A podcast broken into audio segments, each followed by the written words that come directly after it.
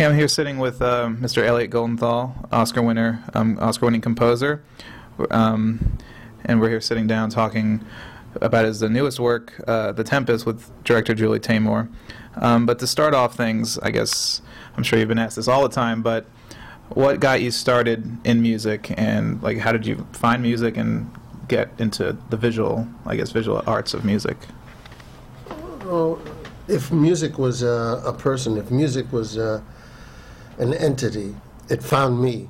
You know, it found me because uh, it took pity on me- realizing that that's the only thing I can do. Everything was uh, I'm miserable at.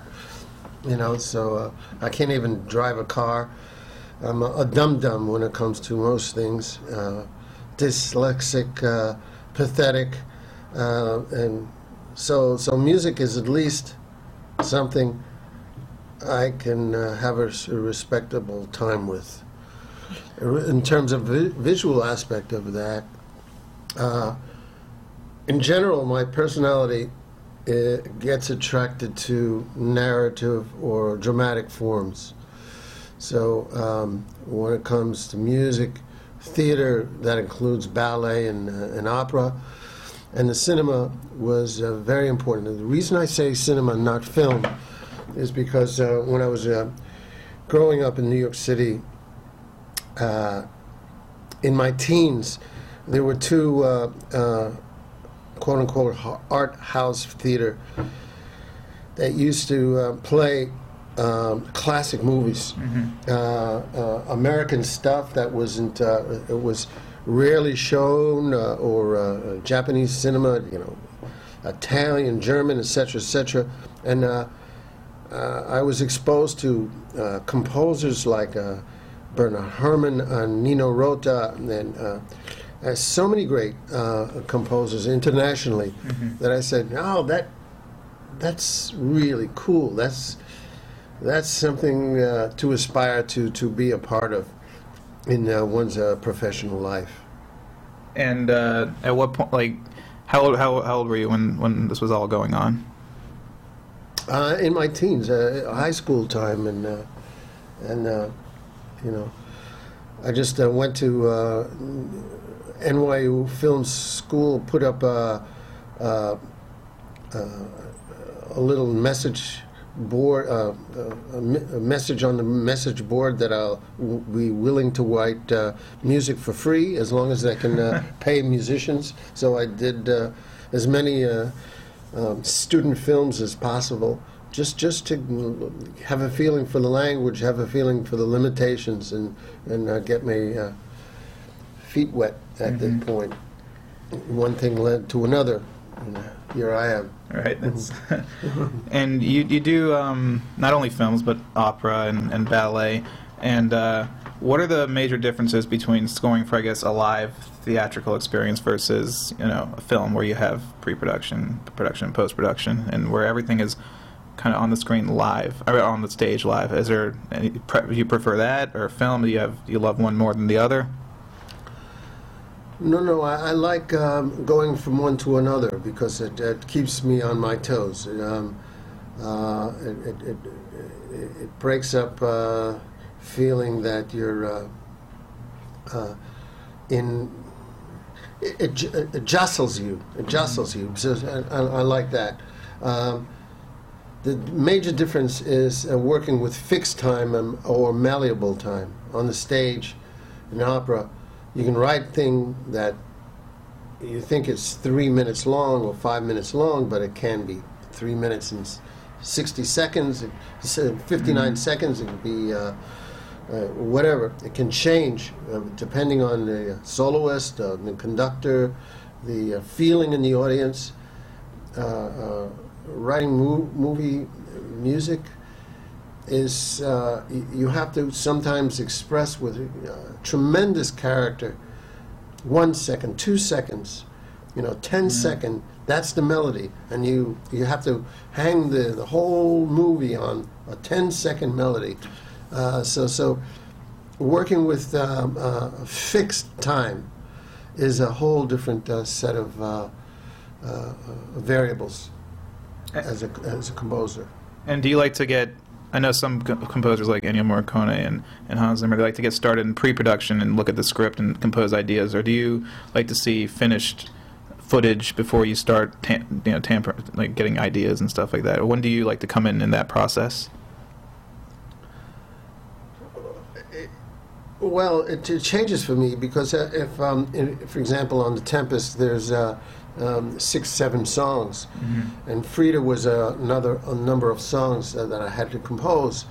So, um, in that case, you have to write the songs before you see any footage, Right. because they have to rehearse, they have to, to prepare it, uh, and uh, sing it on screen uh, uh, many times.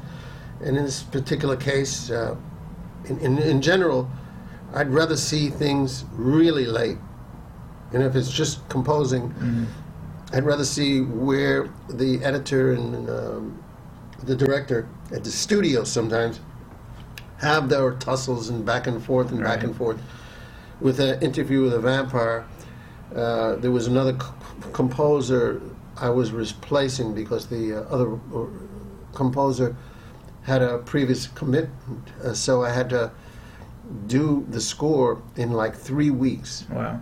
and uh, that was um, that was the best experience in terms of that Mhm. because there was no uh, futzing around with the uh, editing and, and the you know scoring. It's coming out June twenty first, and that's all that's at. You know, that's the, the, the that's the fixed uh, time.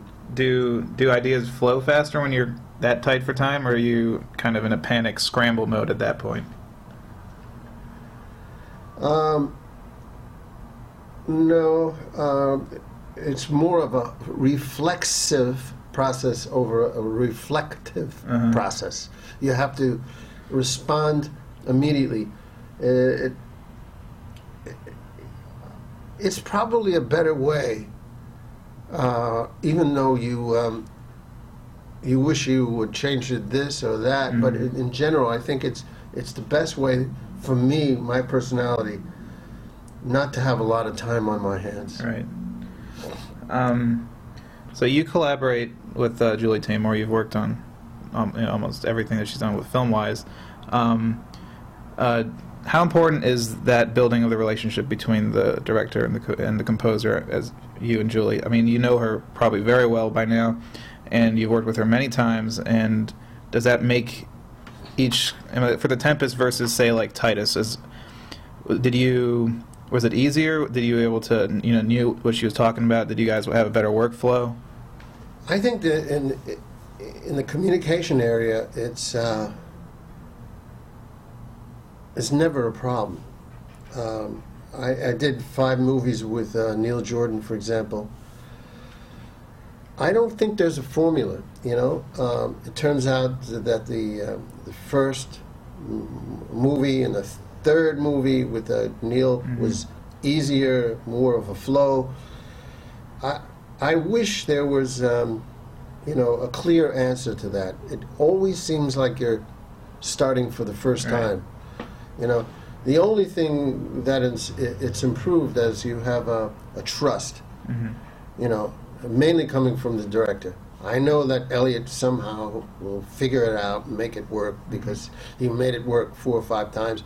You know, I can see that, but uh, it's eternally difficult. Every project you start up, it has its problems, thorny Yeah. problems Mhm. involved. Um, I wish it got easier. uh, so, like with the Tempest, for example, um, I guess uh, talk about the Tempest working with uh, a very dialogue-heavy film, where score could very easily get tangled up with the with the dialogue and the characters. And how how did you manage to to still, I guess, do what the score needed to do without tripping over the words? Not only there is um, a bunch of words, but they're Shakespeare's words, Right. and they're, they, they're you know, what do you think? You're some sort of a Shakespeare, and uh, uh, they uh, they're words that are spoken in meter, Mhm.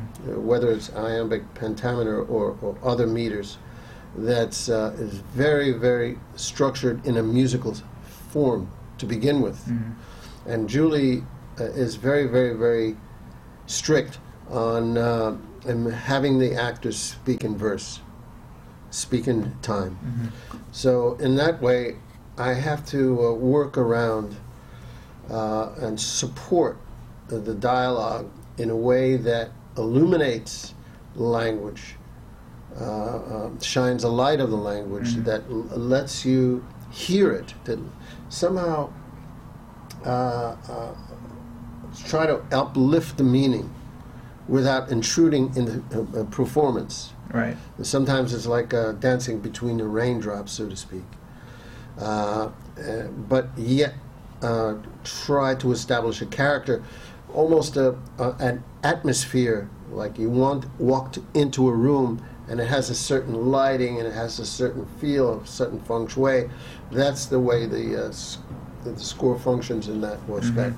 But there's a lot of songs. There's six Yeah. or seven songs, so I can es- establish the uh, thematic material, the motives that I can use elsewhere, the themes in those songs.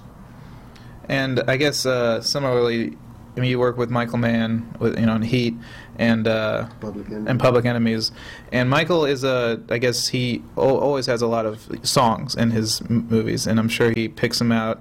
And how do you, I guess, make your score, which I always love with Heat and Public Enemies, your score works in that soundscape. It feels like the songs and the score work together to create the era or the time and the characters.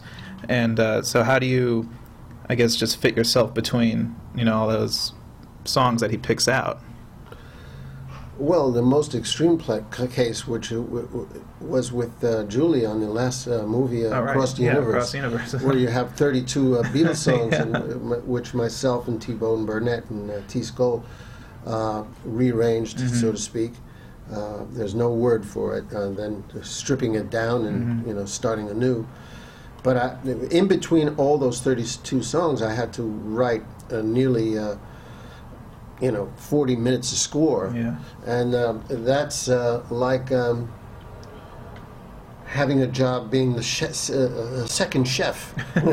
uh, one guy uh, or one lady provides the uh, meal, the other one um, is uh, uh, cleaning the palate between. Uh-huh. so, uh, yeah, it's two two different functions. And uh, on the uh, Public Enemies and, and Heat, it was mainly providing uh, the dramatic impetus uh, behind uh, the uh, the, sco- the story. Uh, the songs uh, kind of help you ride over the bumps. hmm I'm the one that has to amplify the bumps.